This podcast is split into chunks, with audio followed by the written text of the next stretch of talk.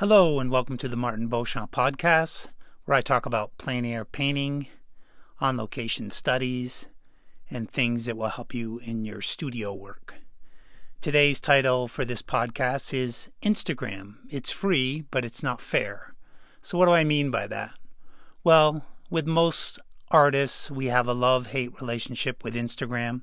I don't know, some people love it, they love posting, they love leaving comments, chatting back and forth. Uh, what I mean by it's not really fair is the algorithms have made it really hard of all the hoops you got to jump through to get more followers, uh, more likes, uh, hearts, whatever you want to call it. Um, I know a lot of people who really enjoy posting on Instagram, and I'm not going to say I don't. I just don't work that hard on it. Um, I probably have about 525, I think 535 followers, following around 700 people. Uh, I usually uh, try to post a couple times a week. You know, Instagram, if you really want to collect followers and get more hearts and likes and comments, you really need to post a couple times a day. Uh, and also, one of the big things that they're rewarding is reels. Do more reels, more stories, more video, more of you painting in the studio or painting on location. And this all takes time. You have to set up your camera, uh, do video, edit some things, uh, go back and forth. And uh, I find it can be cumbersome sometimes. And uh, this isn't sour grapes because I don't get a lot of followers or I, I have my fair share of some good paintings I've posted that have got a lot of comments and a lot of people have followed me that want to see my art. But I do know some national artists who aren't too happy with Instagram and all the things that you have to do. And I also know a lot of artists, national artists, who make more than six figures from their art that maybe post on Instagram once a month or when they have a show. So I don't know if you really need it. I mean, you're going to get people in magazines of all the things that you need to do Facebook, Instagram, LinkedIn, uh, Twitter. Um, I think if you, this is what you really want to do and this is how you want to spend your time, obviously you can work hard at it and uh, make it work for you.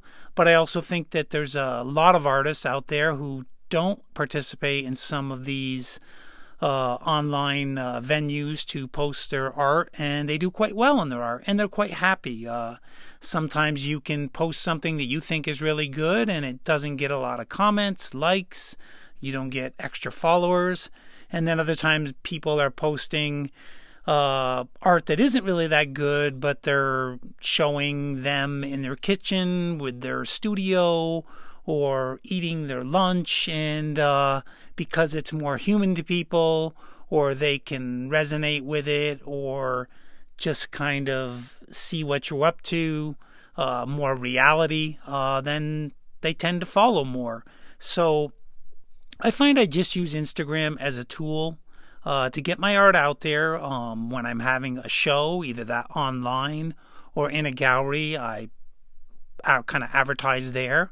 I also um, do some back and forth with Facebook, and um, I will share some Facebook stories where you know I just posted small studies that I wasn't even sure if I wanted to post them or how good they were, and people have contacted me and said, "Is this for sale?"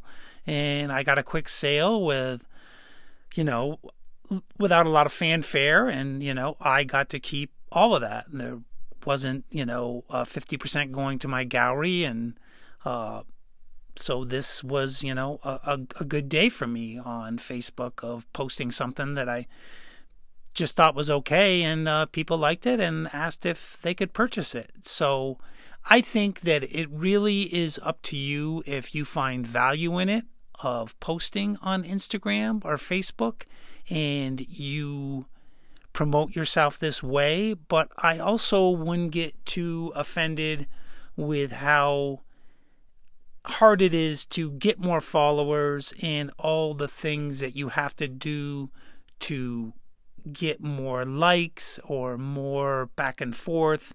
So I would say it's up to you. So now on to a little bit of on location painting. Uh, recently, the weather still has been here in Denver. It's been cold. So I've been doing some quick uh, studies, uh, sometimes just taking out a pad, a few pastels or sharpies, and just doing some quick studies. The other day I did a quick ink study when my wife and I were snowshoeing up in Golden Gate Park, a beautiful park here in uh, Denver, not far away. And from that little uh, quick ink study with a Sharpie, um, I was able to do a painting a couple days later uh, in my studio that I like. You can see it. Speaking of Instagram, if you go to Instagram, uh, you can see it. It's a study uh, done with a palette knife and just a lot of blues and some shadows of uh, some trees. So it doesn't matter if you have all your supplies. Just get out there on location, observe, just bring a sketchbook, bring some Sharpies, and just being out there. And what I find is if I do something like that with just a little sketch, if I'm going to make something of it, and I did have the aid of a picture, and I, and I used a photograph to do the study, but the little study in my sketchbook jogged my memory more and so I like to, if I'm gonna, if I'm excited about something, is to do it in the next couple days, if not the day after, because then you kind of remember why you did this sketch. And with the aid of a photograph, you can sometimes get a nice study that you can maybe use the study to build a bigger location painting in your studio.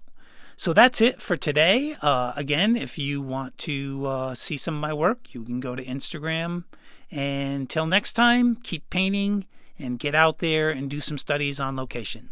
Thanks for listening.